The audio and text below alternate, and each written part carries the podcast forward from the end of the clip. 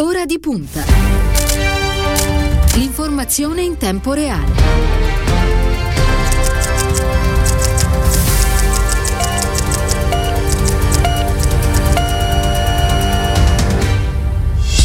Lunedì 22 di febbraio, sono passati 5 minuti dopo le 8, una buona mattina e ben trovati all'ascolto di, da parte di Cristiano Bucchi. Si apre una nuova settimana in compagnia di Ora di Punta. Saluto Elenia Daniello che quest'oggi si occuperà della parte tecnica. In redazione c'è Stefano Gaggelli per quanto riguarda lo streaming. Invece Silvio Garbini, vi ricordo anche subito il numero che avete a disposizione per contattare la redazione con le vostre domande 3 42 14 26 902 e vi ricordo anche le prime pagine di questo lunedì, a iniziare dalla Repubblica, divieti fino a primavera, prorogate di 30 giorni le limitazioni agli spostamenti, il ministro Speranza per la linea dura. Gelmini frena, i governatori chiedono di ridiscutere tutte le misure. Covid negli Stati Uniti 500.000 i morti più delle guerre mondiali. Da Recovery Fund subito 1,5 miliardi per aiutare chi cerca lavoro. A centropagina spazio anche allo sport con Luna Rossa che torna a volare e ora sfiderà New Zealand. Il Corriere della Sera, ristorie e divieti, le regole di Draghi, questo è il titolo d'apertura. Oggi il primo Consiglio dei Ministri sulla pandemia, il governatore Bonaccini basta cambiamenti di linea all'ultimo minuto, scienziati, un portavoce unico, chiusure flessibili in base ai contagi, vaccini ai medici di base, questo per rendere più efficiente la macchina organizzativa. La stampa apre con un'intervista al commissario Gentiloni, con Draghi rinasce l'Italia, questo è il titolo d'apertura, um, ora Bruxelles si fida di Roma, dice ancora Gentiloni, l'Europa del ricovero rimette a tacere gli scettici. Piano vaccini, in arrivo 13 milioni di, fia- di fiale, stop spostamenti per un altro mese, amministrative verso il rinvio. E poi abbiamo il messaggero, chiusure per riaprire a Pasqua, oggi in Consiglio dei Ministri il primo decreto dell'era Draghi, per un mese niente spostamenti tra regioni, proposta dei governatori, ristori contestuali ai divieti, gli esperti picco a metà marzo. Allora, ripartiamo per l'appunto da qua. Io intanto ringrazio e saluto, ci ha raggiunto in collegamento Daniela Preziosa, giornalista di domani. Buongiorno e grazie per essere con noi. Beh, intanto buongiorno a voi, sto per avere una crisi tosse, ma insomma passerà subito per l'emozione, ma no, in realtà volevo dirvi, volevo dirvi intanto in bocca al lupo la prima volta che Crepi, eh, grazie Daniela. In collegamento con voi, quindi in bocca al lupo a te Cristiano e a tutta la redazione. Grazie, a tutti grazie. e a tutte. E a tutte, esattamente. Allora, Daniela Preziosi, dicevamo oggi primo Consiglio dei Ministri. Naturalmente come ogni lunedì registriamo un po' ovunque eh, in Italia gli assembramenti del fine settimana.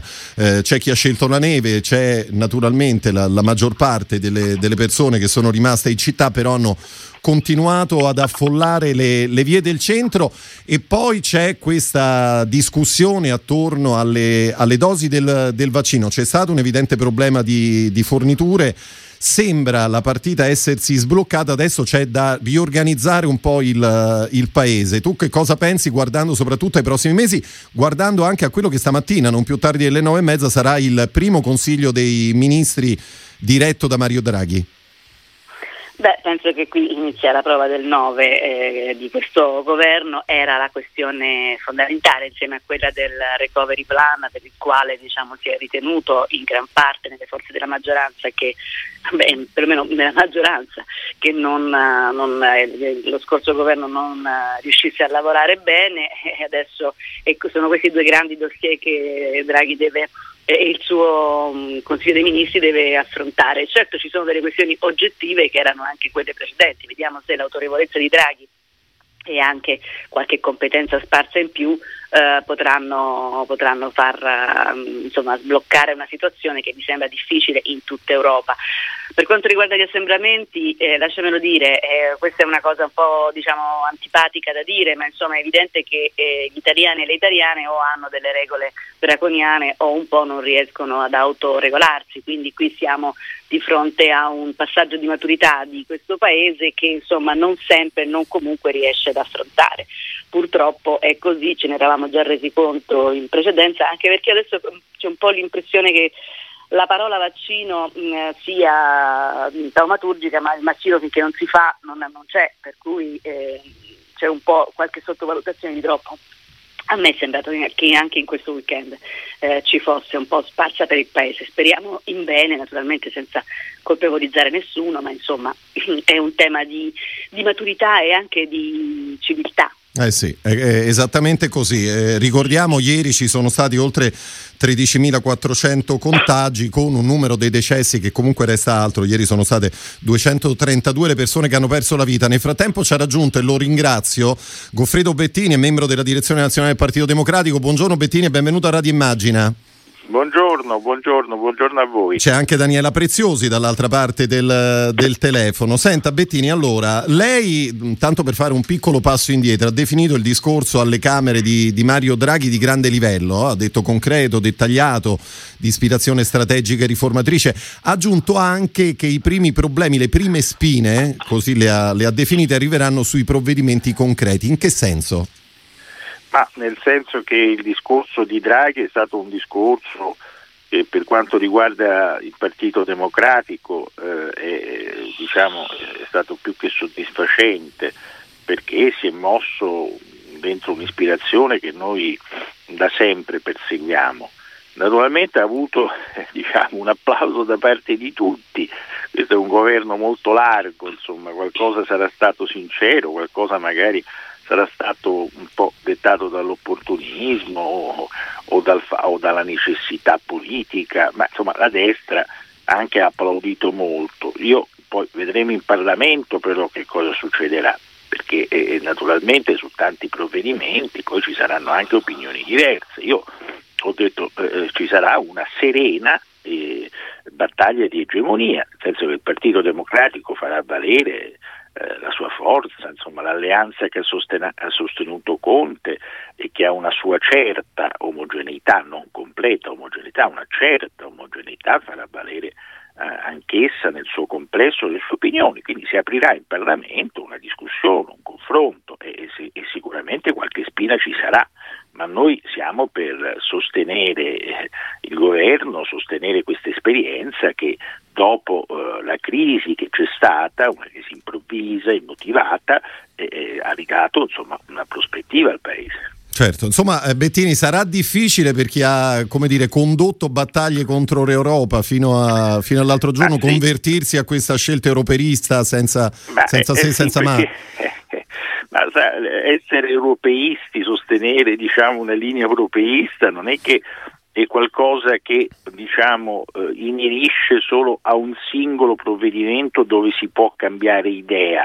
È un'impostazione, un'impostazione di fondo, sono valori, eh, è l'acquisizione di una fiducia nella, nella cessione di una sovranità da parte di vari paesi per una sovranità comune per una sovranità europea e considerare la patria italiana dentro la patria europea, una nuova patria europea, queste cose eh, non è che si eh, possono acquisire in un giorno, ben venga diciamo, un processo eh, di cambiamento, ma questo processo di cambiamento eh, deve essere un po' omeopatico perché eh, deve un po' durare, perché se alla fine una medicina che si beve eh, tutto all'improvviso, poi c'è lo shock, eh, c'è lo shock e il malato muore. Quindi io spero che, questo, che questa evoluzione eh, assolutamente possa, eh, possa, andare avanti, perché questo sarebbe un, un, un, processo positivo per la democrazia italiana, però insomma qualche dubbio, ma più che qualche dubbio, vediamo poi in pratica. Certo, ecco. certo, alla prova dei fatti. Daniela Preziosi, sei, sei, dei fatti, sei sempre lì eh, in collegamento, giusto? Non so se vuoi. Sì, sono in linea. Se, no, no. se vuoi ecco, aggiungere. Daniela, buongiorno. Se, se, buongiorno, buongiorno. se vuoi buongiorno, aggiungere qualcosa a quello detto da Bettini o se hai una domanda. prima aggiungo che... solo una sì. virgola, non c'è niente da aggiungere, solo una virgola e poi ti faccio una domanda. La virgola è che se, eh, se, se Salvini non avesse fatto la sua diciamo così, svolta europeista avrebbe perso il potere e la, la, leadership dentro il suo partito, i Giorgetti, Garavaglia e Isaia gli avrebbero insomma, presto eh, servito eh, un altro menù per cui secondo me è stata piuttosto necessaria questa svolta e forse per questo sarà un pochino più eh, solida proprio perché altrimenti eh, c'è tutto un pezzo di quel partito che non ha gradito la svolta al monito del papete e la perdita di potere e la perdita insomma, di possibilità anche di sì, mettere le mani sul recovery plan.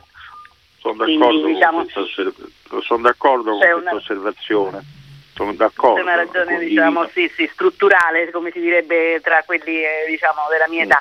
Eh, la domanda che vorrei fare a Bettini è questa, è una delle tante, eh, perché sì. sicuramente avendolo qui avendolo qui. Ehm, allora, è, è, un grande diciamo, tema di questo momento per il Partito Democratico. Eh, sulla base delle correnti sembrerebbe insomma si sia un po' eh, organizzata la nuova squadra di governo, delle correnti che sono diciamo, nella migliore delle ipotesi delle eh, infrastrutture culturali anche eh, forse necessarie dentro i partiti per organizzare il pluralismo interno dei partiti, a volte servono anche un po' delle infrastrutture di potere, eh, anche sulle quali però insomma si è si, si, decidono anche un po', riorganizzano gli organi di partito. Allora, il rischio di questo momento, scusa la, scusate la brutalità, ma insomma, tanto per non girarci intorno, non io, è che magari il Partito Democratico ha delle correnti forti, che hanno delle linee politiche forti in questo momento anche non del tutto eh, convergenti e invece una, una linea del partito meno chiara, meno esplicita, forse un poco più debole? Ma eh, io penso che il partito abbia avuto una, una tenuta molto positiva, io sono molto grato a Zingaretti perché in questo anno e mezzo insomma, ha portato il Partito Democratico fuori dalle secche, eh, gli ha ridato alleati, spazio politico, centralità nel dibattito pubblico.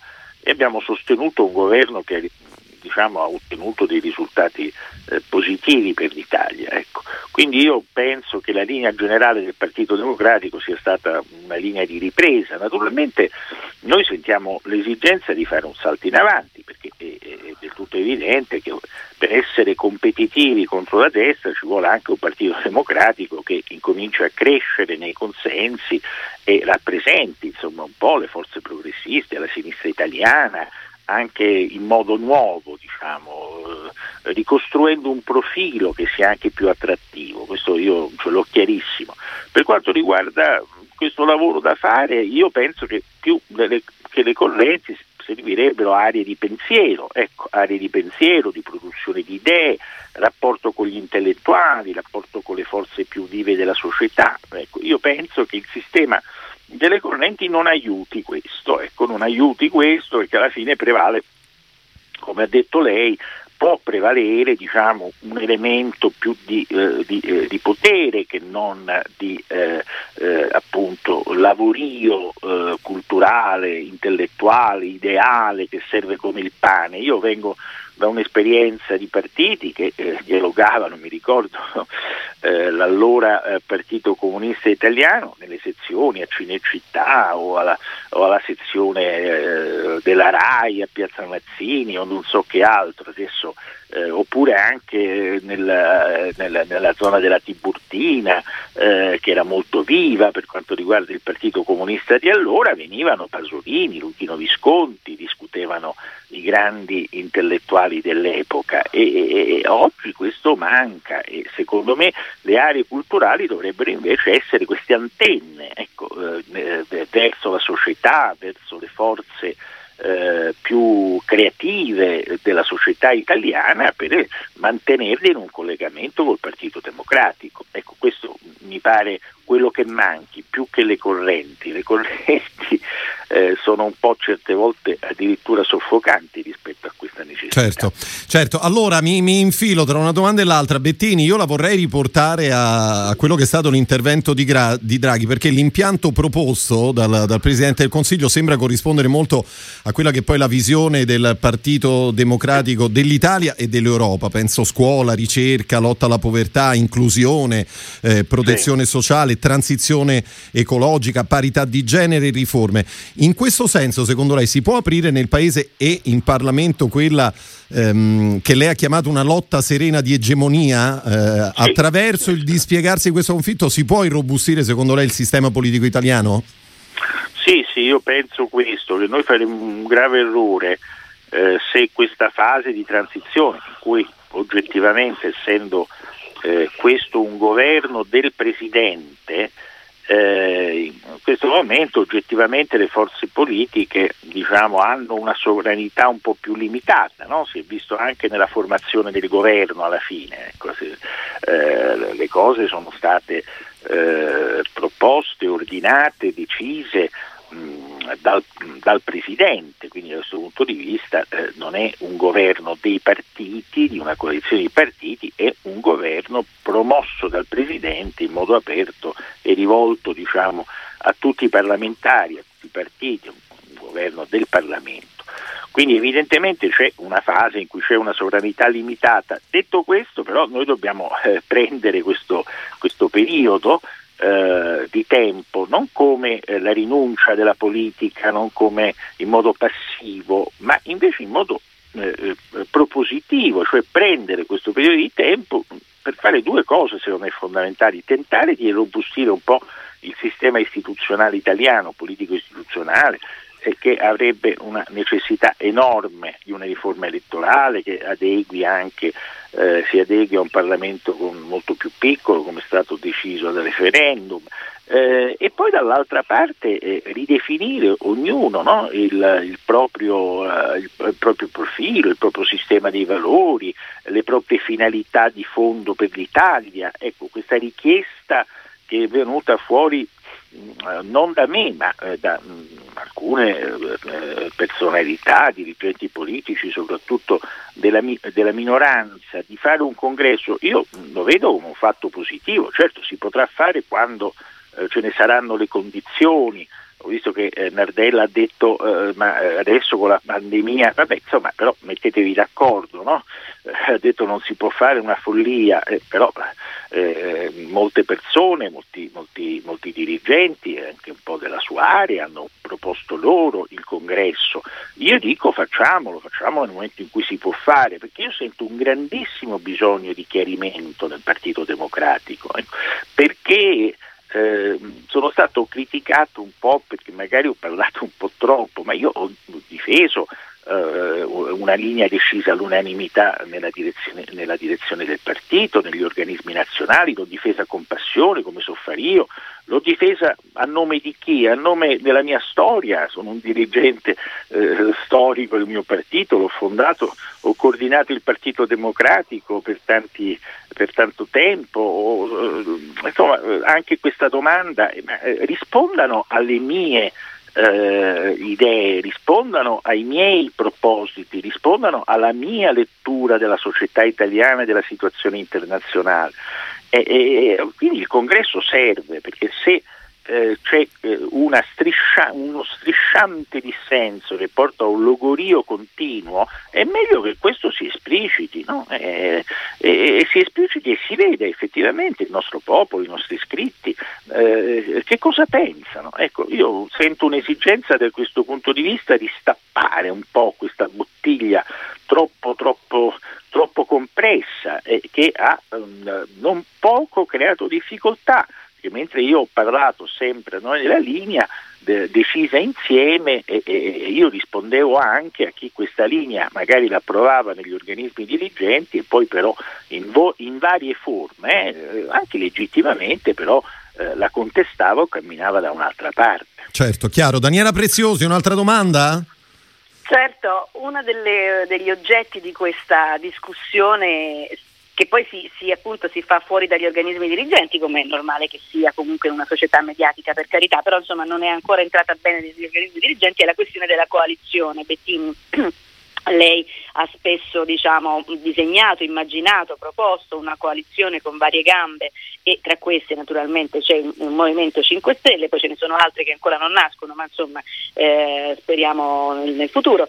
E, ehm, ed è una delle questioni che la, le minoranze, alcune minoranze pongono, eh, l'alleanza con il Movimento 5 Stelle che fa evidentemente eh, dà fastidio, non piace ad alcune minoranze. Ora, um, il Movimento 5 Stelle sta vivendo una fase di grande travaglio, eh, speriamo anche una, una, crisi di crescita, però insomma sicuramente c'è eh, anche l'idea in Conte di creare una forza propria, un'idea che in questi giorni sta immaginando, poi non sappiamo se effettivamente uh, lascerà la luce. Oggi um, eh, Di Maio uh, offre a Conte di entrare dentro i 5 Stelle. Nella sua idea di coalizione, secondo lei Conte, eh, che so che lei stima molto, lo, la, lo ha salutato con eh, parole di grande rispetto quando è uscito da Palazzo Chigi, nella sua idea Conte deve essere il leader di una forza propria oppure deve diciamo, trascinare, trainare i 5 Stelle in una compiuta diciamo, trasformazione verso un partito diciamo progressista, di, di, mi, mi permetto di dire di centrosinistra, che fino adesso compiutamente non sono stati?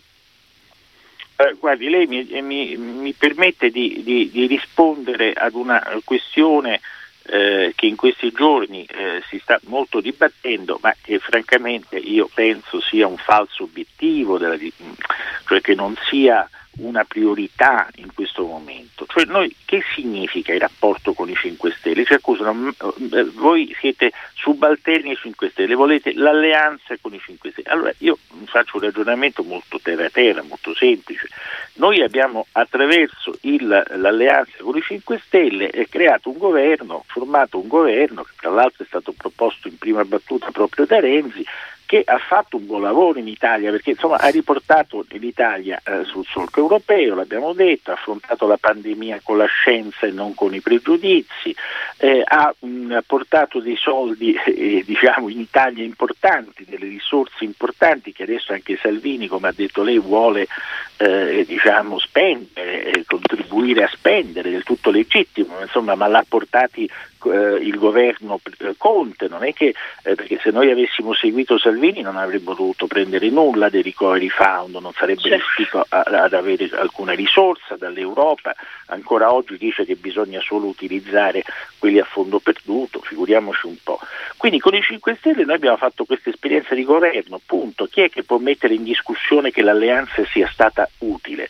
Naturalmente poi adesso si apre una fase totalmente nuova ma perché non, noi dobbiamo guardare al futuro totalmente nuova, perché oggi c'è una destrutturazione del sistema politico e, e i partiti stanno attraversando eh, scomposizioni e ricomposizioni, non sappiamo quale sarà il processo.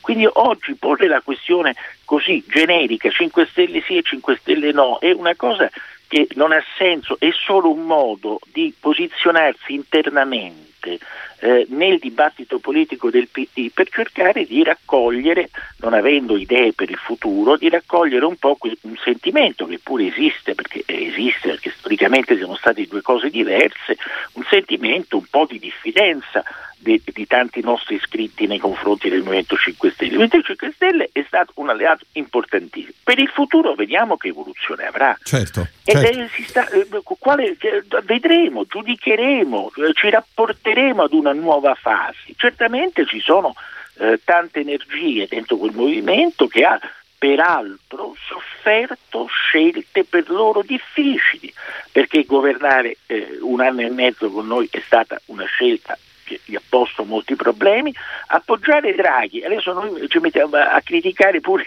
eh, appoggiare Draghi per il Movimento 5 Stelle è stato addirittura un trauma, si sono addirittura divisi per fare un atto di responsabilità verso il Paese e accogliere eh, l'appello del Presidente della Repubblica. Quindi vedremo con il Movimento 5 Stelle che cosa succederà. Lei mi chiede di Conte, Conte deciderà da lui, poi io non voglio per carità perché sono stato ultra criticato eh, dicendo che sono fissato con Conte, perché sono fissato con Conte, è un uomo che è uscito da questa, dalla sua esperienza di governo con enorme dignità, eh, con enorme sobrietà, ha aiutato la formazione del governo Draghi, cioè di un governo che ha sostituito il suo governo che non aveva mai avuto la sfiducia in Parlamento, ma anzi aveva in tasca la fiducia del Parlamento, lo ha aiutato questo processo ed è una persona popolarissima, ancora che ha una, un, un, feeling, un, un rapporto positivo con il Paese, vedremo che cosa farà. Io certamente se lui eh, prenderà un'iniziativa nei termini che lei diceva, cioè di una forza eh, diciamo, rivolta ai giovani, alle forze dinamiche eh, anche moderate, rivolta a, a, a, soprattutto ai cittadini particolarmente sensibili, ai temi ambientalisti, cioè se si forma una, una uh, aggregazione diciamo, uh, moderata dinamica, moderata ambientalista, che parla a certi ceti, al quale il Partito Democratico eh, non è riuscito ancora a parlare con la sua forza, diciamo, con la sua forza autonoma, che abbia dentro anche l'esperienza del Movimento 5 Stelle, che è rimasto diciamo, eh, dentro una volontà eh, diciamo, di sostenere eh, il, il, governo, di avere una vocazione di governo ed europeista, questo secondo me sarebbe un fatto molto positivo,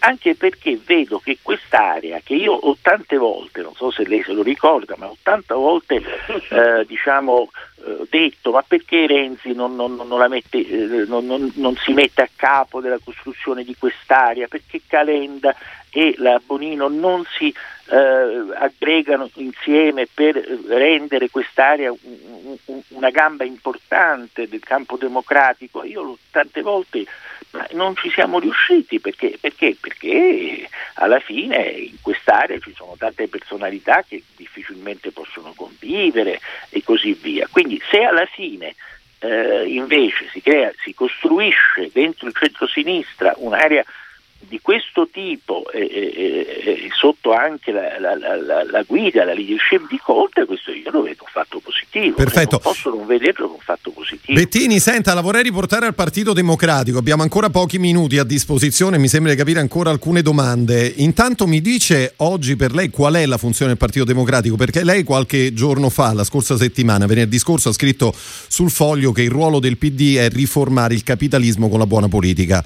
Um, mi dice quali sono i capisaldi, le linee guida di questa politica riformatrice?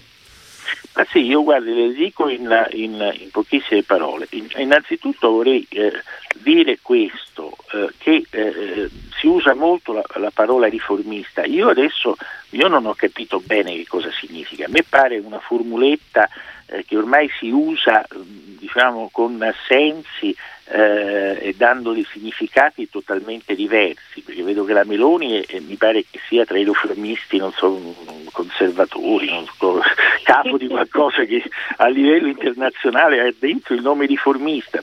Berlusconi si è detto sempre riformista, anzi rivoluzionario, perché lui voleva fare la rivoluzione liberale, se si ricorda, una parola rivoluzionario che noi non possiamo più usare, però l'ha usata Berlusconi. Quindi ormai le parole non hanno più grande senso, ecco, dette così.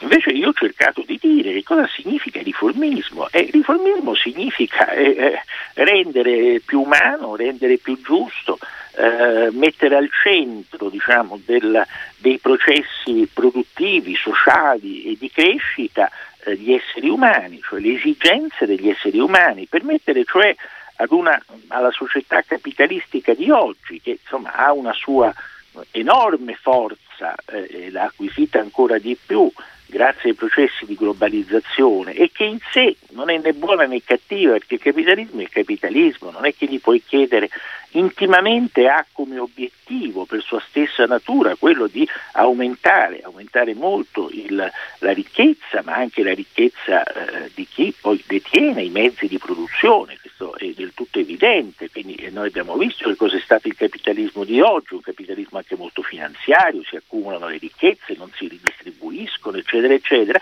Ecco, fare in modo tramite la politica, con la politica, che questo capitalismo diventi più umano, eh, che sia finalizzato ad obiettivi anche di sopravvivenza. Quando dico più umano, mi riferisco anche di sopravvivenza degli esseri umani, di sopravvivenza del pianeta, cioè c'è un elemento di non calcolo che ha il capitalismo, di non capacità di calcolo, si potrebbe dire, per, dire, per dirla come eh, eh, per le categorie di Aristotele, vegetativo, cioè incapace di pensiero. Ecco, eh, allora se eh, c'è un capitalismo che per sua natura è così, il pensiero, lo spirito, diciamo, gli obiettivi, eh, li deve eh, dare la politica, cioè la coscienza passa, perché il capitalismo non è autocosciente, la coscienza viene data dalla politica. Il Partito Democratico ha questa funzione, ma chi, chi, se no come si potrebbe costruire una società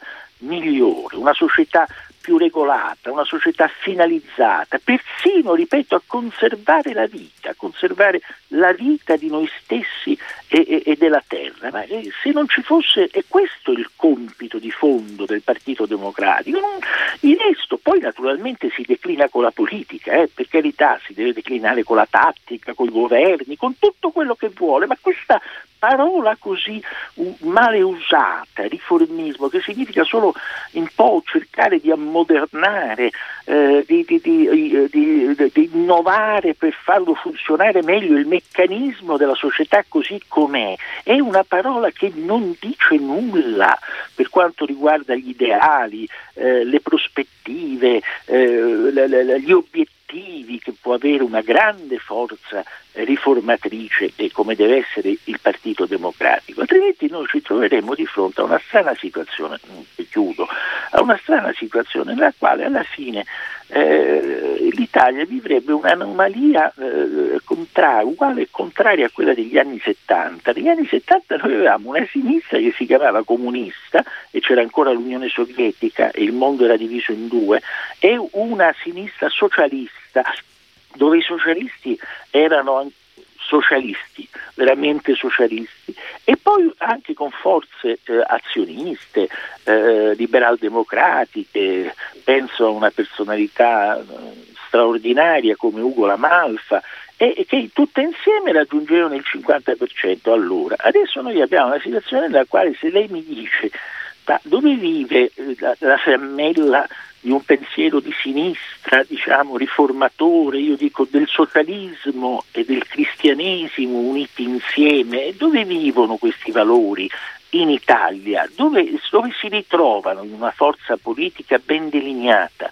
E io non saprei rispondere tanto bene allo stato attuale, ecco perché penso che ci voglia anche una grande discussione per dare un profilo, un'identità molto più forte al Partito Democratico. È chiaro. Daniela Preziosi, ultima domanda, vai.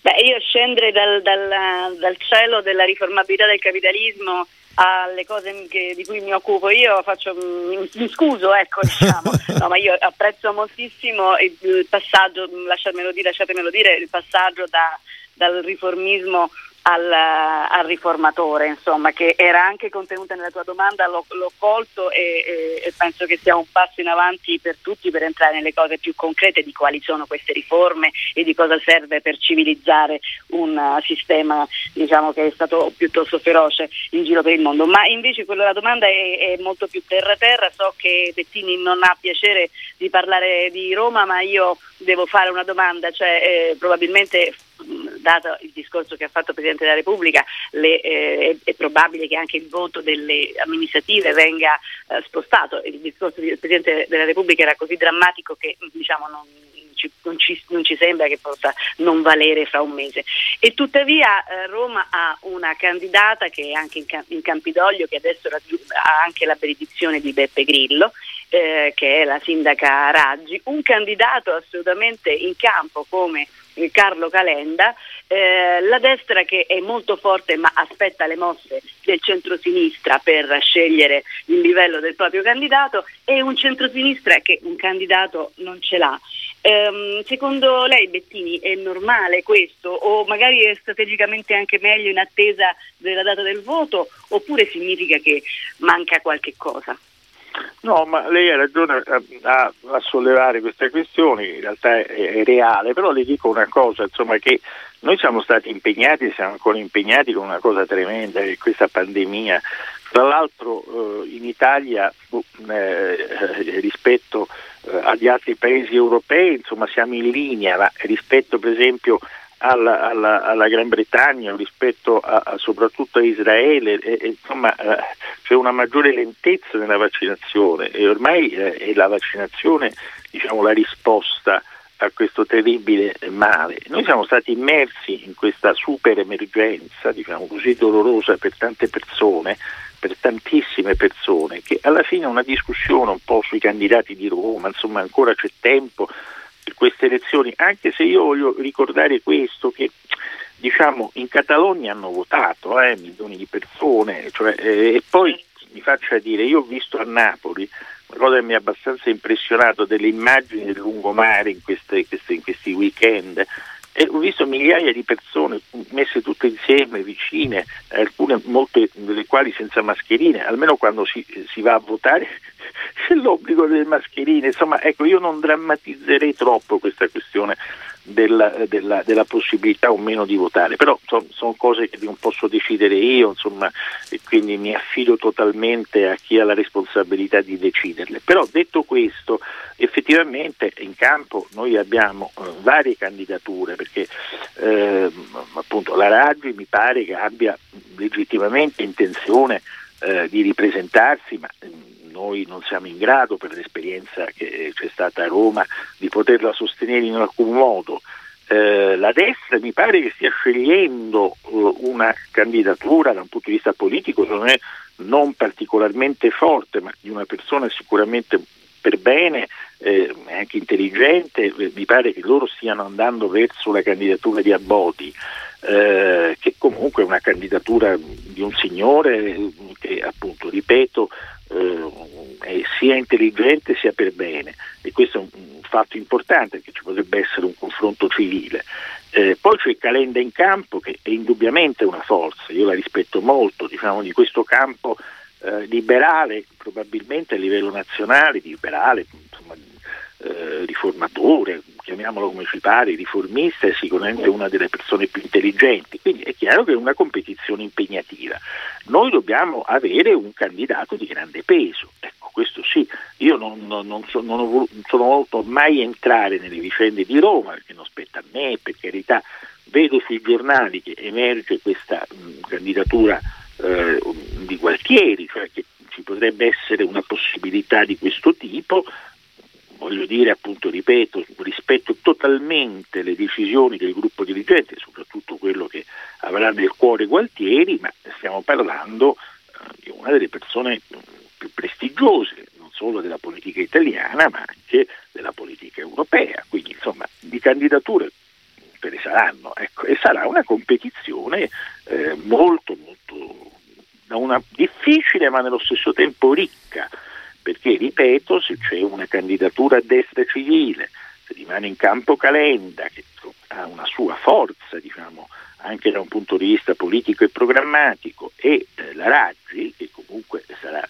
difesa dal Movimento 5 Stelle, sarà una partita difficile, però anche penso, eh, se noi sceglieremo appunto una personalità di grande peso e di grande forza molto interessante, ricca da un punto di vista politico. Avremo tempo e modo di parlarne. Noi per il momento ci fermiamo qua. Io ringrazio per essere stati con noi stamattina. Ora di punta Goffredo Bettini e Daniela Preziosi. Una buona giornata e buon lavoro.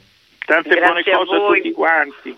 Buona giornata, buon lavoro Daniela. Arrivederci Daniela. Arrivederci Goffredo.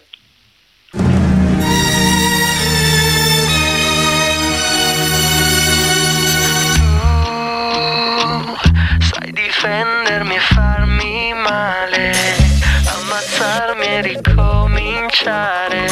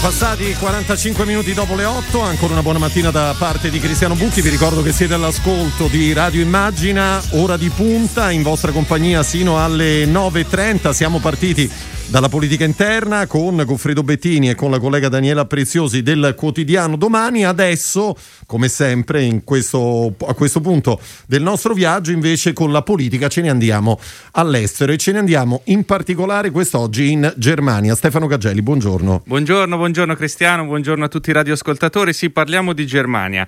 Parliamo di Germania, parliamo di un paese sospeso e questa è la Germania di oggi. Ovviamente una premessa è doverosa, non è eh, quella della sospensione una sorte... Eh, diciamo esclusiva della Germania, anzi è condivisa con la maggior parte dei paesi europei e mondiali, eh, però certo per come siamo stati abituati a pensare tutti eh, a quello che è la Germania, almeno da vent'anni a questa parte, fa comunque una certa impressione. Un paese sospeso dal punto di vista della sicurezza sanitaria, qui la, la seconda ondata del Covid ha colpito, ha fatto parecchio male, ha colpito duro, la Germania è stata colpita pesantemente dalla variante inglese, è in lockdown da prima di Natale e ci rimarrà almeno fino al 7 marzo. La speranza come qui da noi ovviamente, è che la campagna vaccinale finalmente decolli. Nel frattempo, proprio oggi riaprono le scuole in 10 lender su 16, ma i timori e la prudenza ovviamente rimangono elevati.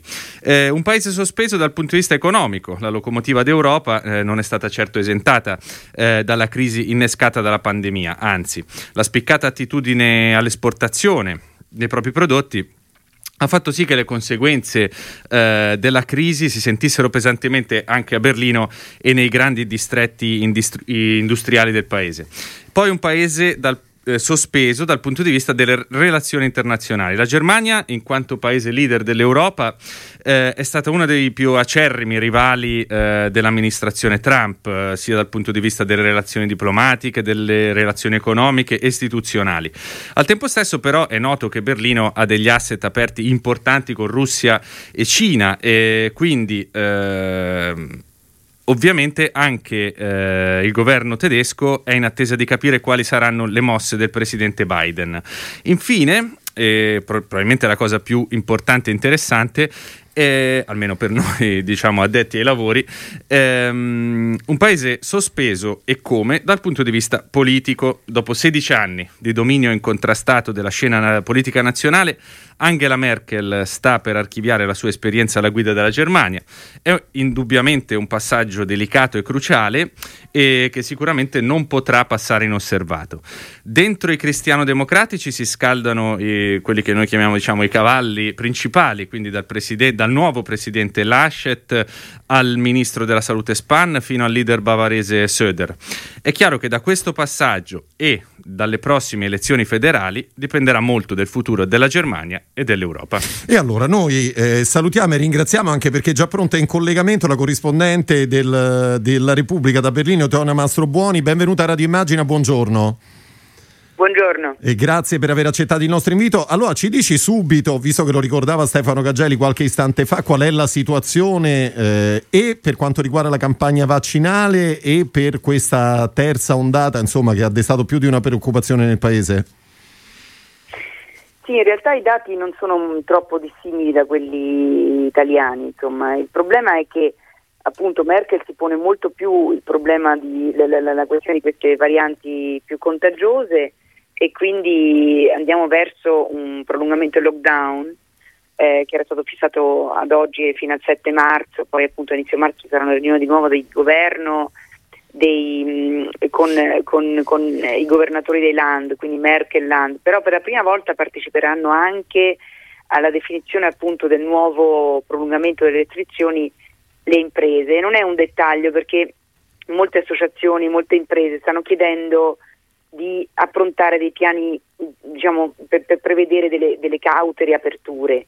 È un'idea che si è fatta largo tra molte associazioni sportive, culturali, eccetera.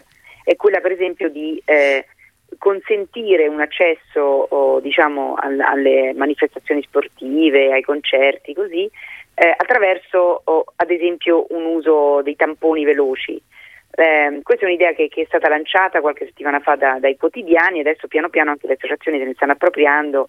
Oggi è stata pubblicata una lettera in questo senso da molte associazioni importanti eh, e eh, l'altra settimana lo avrete visto perché eh, eh insomma è stato un po' rilanciato da tutti i giornali, la, mm, il ministro della salute Spahn ha sostanzialmente annunciato che da marzo i tamponi saranno gratuiti.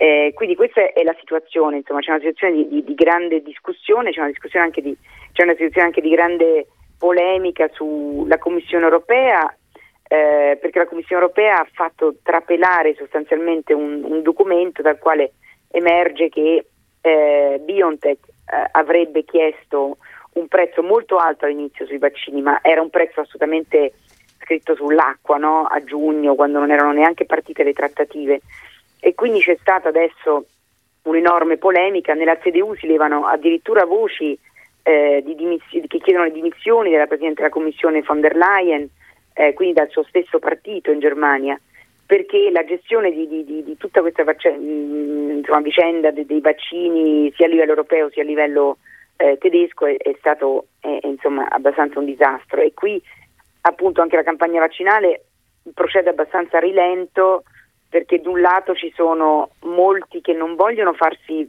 mh, inoculare AstraZeneca e quindi eh, ci sono moltissime dosi che restano lì eh, inutilizzate e quindi si, si, sta ragionando su, su, cosa fare di queste dosi.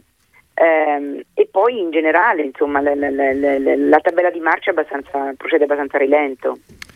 Senti Tonia, pa- eh, passando mh, diciamo, a parlare mh, su, su, temi più di scenario, eh, come ti immagini che uscirà la Germania da questo passaggio, da questo mh, passaggio epocale ovviamente, eh, a livello proprio di, di ruolo e di immaginario al centro dell'Europa e dello scacchiere internazionale?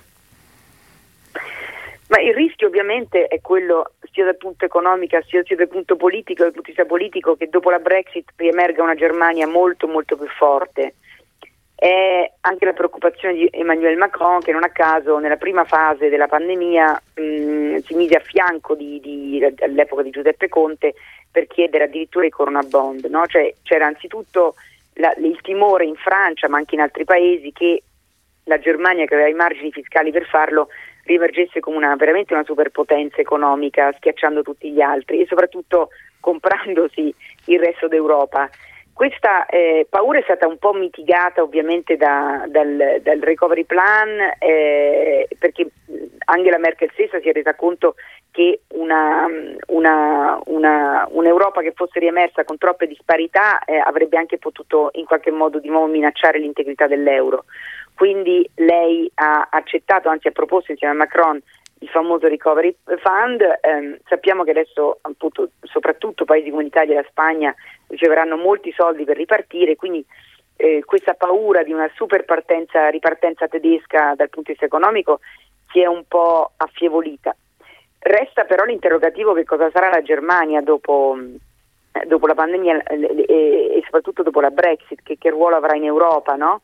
Eh, certo. E qui secondo me la, la, l'ottima notizia è che c'è un, un, un, uomo a Palazzo Chigi che si chiama Mario Draghi che ha straordinari rapporti molto consolidati con gli Stati Uniti, non solo con Janet Yellen perché era, erano diciamo, omologhi eh, durante, durante la, la, crisi finanziaria perché Yellen era presidente della Fed e, e, Draghi ovviamente presidente della BCE, quindi hanno interloquito molto, ma anche con Biden c'è un ottimo rapporto. Non a caso nel rapporto al Senato, nel, nella relazione al Senato eh, eh, eh, Draghi ha subito detto dove guarderà, no? guarderà all'Europa e guarderà a ovest appunto ai rapporti atlantici. E questo in qualche modo quest'Italia se riuscisse a, a riemergere più rafforzata attraverso questa, questa figura, eh, attraverso anche una ripartenza un po' più ordinata, eh, potrebbe riequilibrare un'Europa troppo a trazione franco-tedesca, perché non scordiamocelo, questa Europa a trazione franco-tedesca ha prodotto delle reazioni in Europa, ha prodotto eh, nel 2015 una, una, una coalizione, diciamo, un, un, rafforzamento dei Visegrad che già esistevano ma che si sono particolarmente ricompattati sulla questione dei profughi e de, de, dell'immigrazione. E più di recente l'asse franco-tedesco, in particolare appunto la fuga in avanti sul Recovery Fund, ha prodotto un'altra coalizione che è dichiaratamente nata in funzione antifranco-tedesca che è la coalizione dei cosiddetti frugali, che sono, io li chiamo un po' gli orfani di Wolfgang Schäuble in Europa, no? cioè sono sì, coloro certo. che non accettano un ruolo troppo dialogante della Germania eh, verso appunto soprattutto i paesi del sud Europa verso i quali loro invece provano ancora una grande diffidenza e che quindi hanno, hanno, hanno cercato di, di, frenare ovviamente le, le, le, le, spinte più generose al famoso Consiglio di luglio sul recovery plan e che adesso si propongono veramente come una sorta di anti eh, di, di, di, polo insomma, eh, avversario. Quindi se il direttorio franco-tedesco si allargasse già all'Italia sarebbe una buona notizia perché in qualche modo riequilibrerebbe questa Europa troppo, troppo trazione tedesca. Ehm, poi per quanto riguarda la situazione interna è ancora molto presto per, per capire chi sarà eh, il prossimo oh, candidato cancelliere del CDU. Eh, sì. Armin Laschet o Markus Söder, ma insomma vedremo. Senti, invece a, a proposito di questo, eh, quanto secondo te anche riguardo a quello che hai appena raccontato, eh, può influire il dibattito in corso, la corsa alla leadership, la possibilità diciamo, di nuovi ehm, assetti politici, di nuovi schieramenti, di nuove alleanze in questo dibattito? Voi dite a livello interno? Sì, no, dico o... il, il, dibattito in corso a livello interno e soprattutto dentro la CDU quant, eh, quanto può influire eh, sul ruolo della Germania, sui rapporti esterni della Germania anche in chiave europea?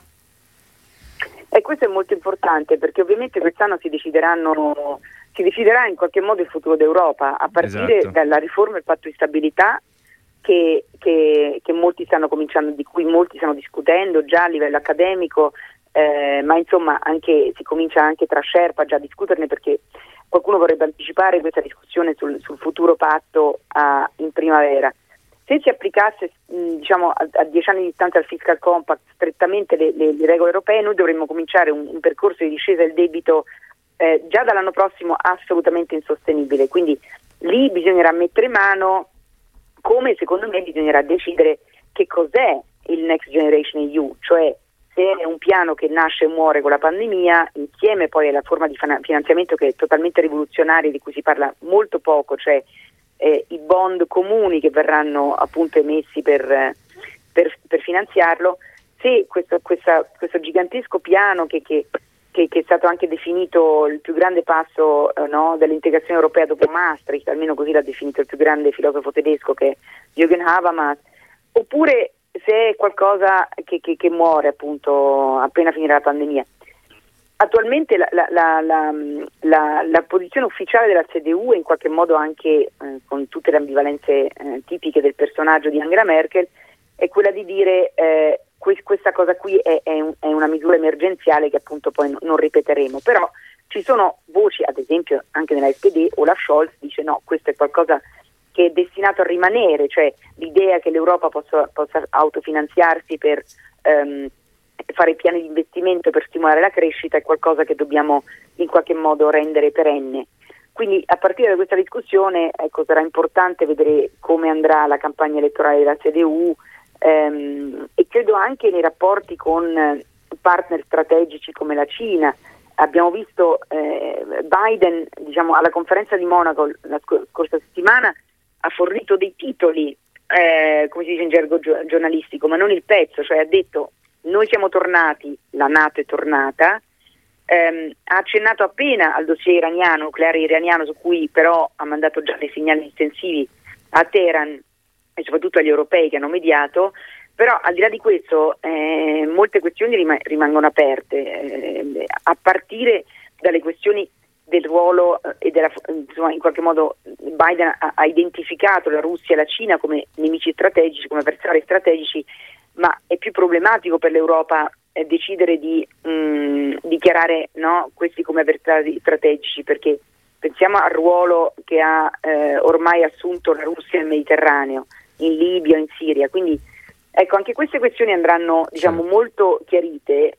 Quello che vedo, i limiti che vedo adesso ne, negli attuali nell'attuale dibattito tedesco è un limite tutto interno, nel senso che la CDU è molto concentrata su questioni interne, Armin Laschet non è esattamente, e neanche Marco Söder, non sono grandi esperti di politica estera, però la geopolitica sarà necessariamente un tema dominante dei prossimi anni e, e la Germania dovrà, e la CDU dovranno insomma, assumere delle posizioni molto chiare, sia sul futuro dell'Europa sia sul futuro appunto dei rapporti con gli Stati Uniti, con la Russia e con la Cina. Assolutamente, sono tutti argomenti su cui Radio Immagina sicuramente tornerà eh, nelle prossime settimane, nei prossimi mesi. Grazie mille a Tonia Mastrobuoni, corrispondente di Repubblica, per essere stata con noi e averci fornito queste interessantissime chiavi di lettura. Torneremo sicuramente a disturbarti quando apriremo la nostra finestra su quello che succede a Berlino e dintorni. Grazie Tonia Mastrobuoni, una buona giornata. Grazie a voi. A presto, grazie, grazie anche naturalmente a, a, Stefano Caggelli. Noi ci fermiamo grazie. per il momento qua. Vi ricordo tra qualche istante l'appuntamento con il filo diretto e quindi il numero